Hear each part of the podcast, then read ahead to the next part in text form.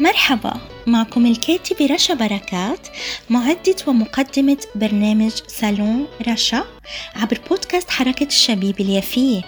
صالون رشا رح يكون صالون مفتوح لكل أنواع العناوين المحلية والعالمية واللي أكيد بتفيدنا.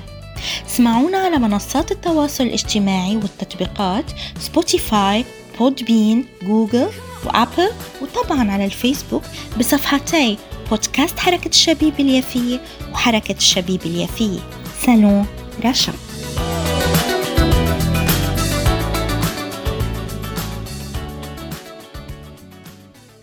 أهلا وسهلا بكم أعزائي متابعي ومحبي برامجنا عبر بودكاست حركة الشبيبة اليافية.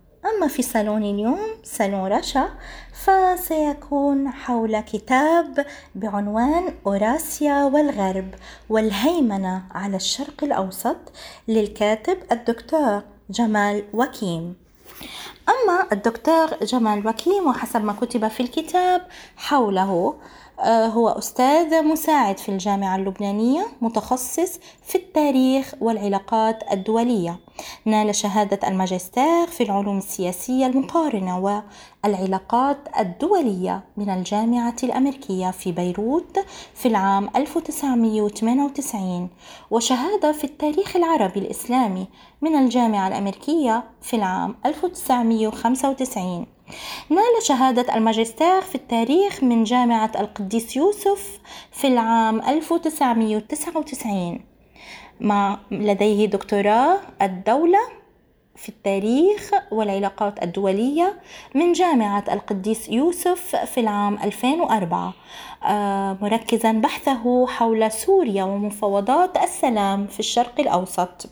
كذلك نال شهادة ما بعد الدكتوراه من جامعة ماكجيل في كندا في العام 2006 درس في عدد من الجامعات الخاصة من بينها الجامعة اللبنانية الدولية والجامعة اليسوعية.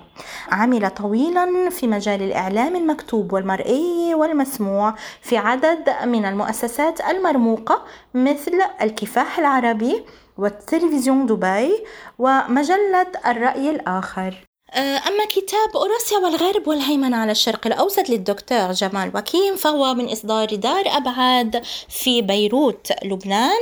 وما كتب حول هذا الكتاب آه، هو التالي يعالج هذا الكتاب التحولات الجارية في العالم والانتقال من نظام أحادي القطبية إلى نظام متعدد الأقطاب من منظار جيوسياسي عبر تحليل الهوية الجيوسياسية للولايات المتحدة وأوروبا الغربية وحلفائهما والهوية الجيوسياسية للقوى الصاعدة مثل روسيا والصين وإيران والدول الأعضاء في منظمة البريكس عبر دراسة مقارنة لتاريخ هذه الدول والقوى منذ فجر التاريخ وحتى الآن.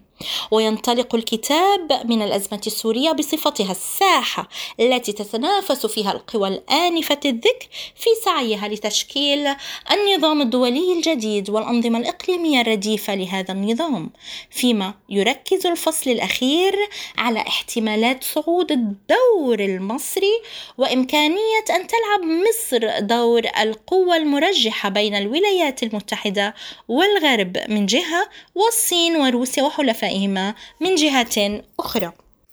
أما فهرس الكتاب فهو يحتوي على ثمانية فصول أو أو أجزاء. وكذلك هناك بعد الخاتمة هناك مراجع باللغتين الفرنسية والإنجليزية وكذلك باللغة العربية. ويتم ختامه منذ الصفحة 287 بملحق للخرائط. وهذا أمر مهم جدا.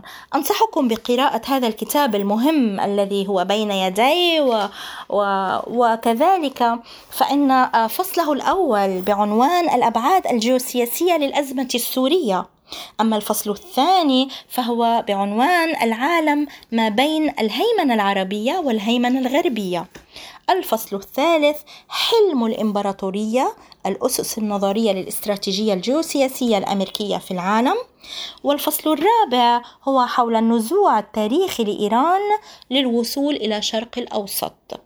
أما الفصل الخامس فهو يتمحور بين بحر الصين الجنوبي وآسيا الوسطى الصين وتحدي الهيمنة الأمريكية. كذلك نجد في الفصل السادس آه، عنوان مهم جدا أيضا وهو النزوع التاريخي لروسيا للوصول إلى الشرق المتوسط. أما الفصل السابع فهو طريق ماجلان الجديد الهند جنوب إفريقيا البرازيل. والفصل الثامن هو حول مصر القوة التي قد تحسم الصراع. ونجد الخاتمة هي حول الربيع العربي والتنافس بين أوراسيا والغرب على الهيمنة على الشرق الأوسط.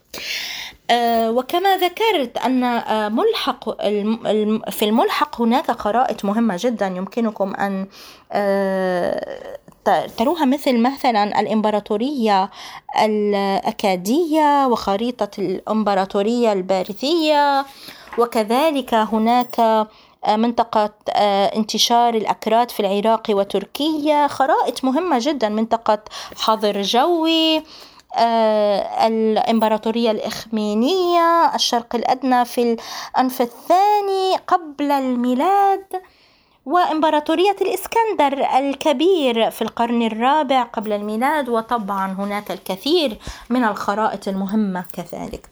أدعوكم آه، لقراءة هذا الكتاب لأنه مهم جدا لمن يهتم بهذه الشؤون وهذه الأمور آه، السياسية وغير السياسية.